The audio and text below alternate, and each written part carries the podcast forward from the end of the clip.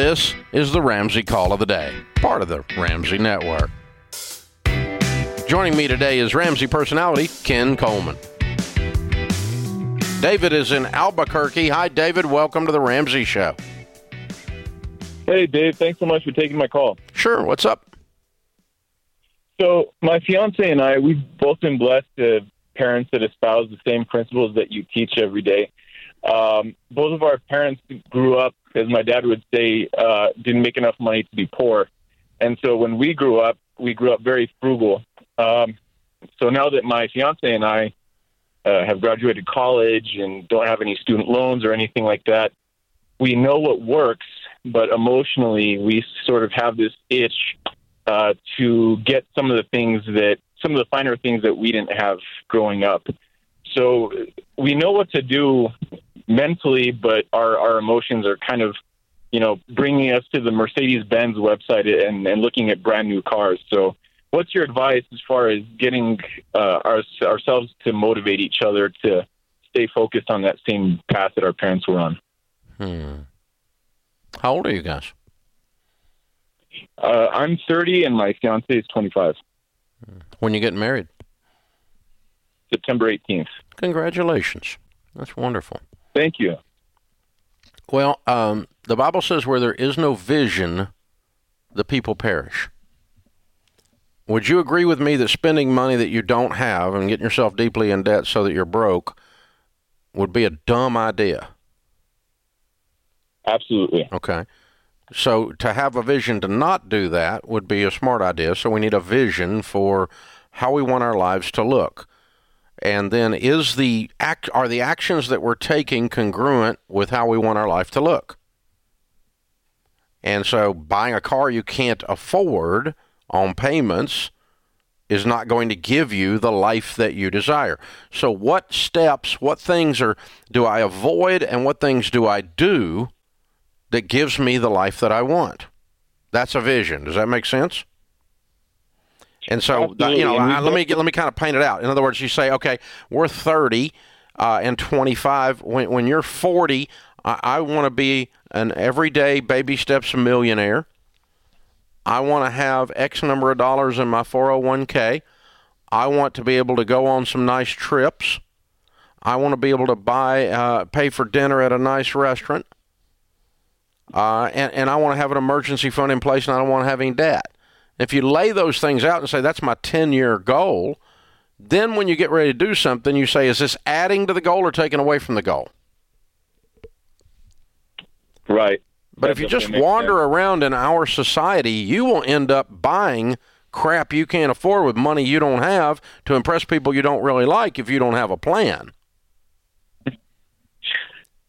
Right, right. And again, it's more of an emotional thing because, again, you know, my, both of our parents are doing very well, and we see the fruits of that. But again, you know, we just we just feel sort of this urge to get there a little bit quicker than we know it's going to take. Yeah, but adults there- adults Just like- devise a plan and follow it. Children do what feels good. Yeah, and you've mentioned the word emotional twice, and and so what Dave's trying to help you see is big picture. See, your mom and dad struggled mightily. You said yourself when you grew up, uh, they had nothing, and you asked about motivation. What Dave just laid out for you, David, I want to make sure you caught what he said. Okay. You got to have a vision for a future, and that'll take care of the motivation. So he was he was describing your where and your why. Where do you want to end up? Why do you want to end up there? That's what he's laying out for you. When you get clear on that, then the motivation to sacrifice, to withhold, What do you make? is there. How much do you make? Uh, combined, we make about one hundred forty thousand. Oh Okay. my goodness, yeah. Okay. So if you had an emergency fund and you had no debt and you were buying your home, you had on a 15 year fix and you were paying it off and you were saving towards retirement and you wanted to spend $250 to go out to eat one night, you could do that easily in a really nice, nice restaurant, couldn't you? Yes, sir. Okay. So I'm not prescribing that you have no life. I'm prescribing you have a life of intentionality, not impulse. And so if you act like a child, you're going to act like most people and operate on impulse. But Sharon and I do all kinds of really nice things, David. And it's not because I make a lot of money, although I do. It's because I make a lot of money, and every one of those dollars has a freaking assignment. Sometimes the assignment is generosity. Sometimes the assignment is Dave wants to have some fun, or Sharon wants to have some fun. Sometimes the assignment is uh, future investing. Uh, and, and, but it, every you know it's all just on a plan and uh, you know you can have a wonderful life meanwhile building a wonderful life yeah but again dave the key word you just said there was plan you got a plan that informs the name on every dollar. And people want to know, oh, I can't get motivated. I can't get motivated. Well, let me tell you something. You're not motivated because you don't have a very clear goal, a clear direction. Motive, motive, motive is the root word there. You got to really lock in on that. So, what's that desired future? When you both get really clear on that, then we can go, oh, okay, I know I really want a new Mercedes, but that's not going to get me where I want to go and so you're motivated to sacrifice. You're motivated I, to be. When I get there, I'll buy a new Mercedes.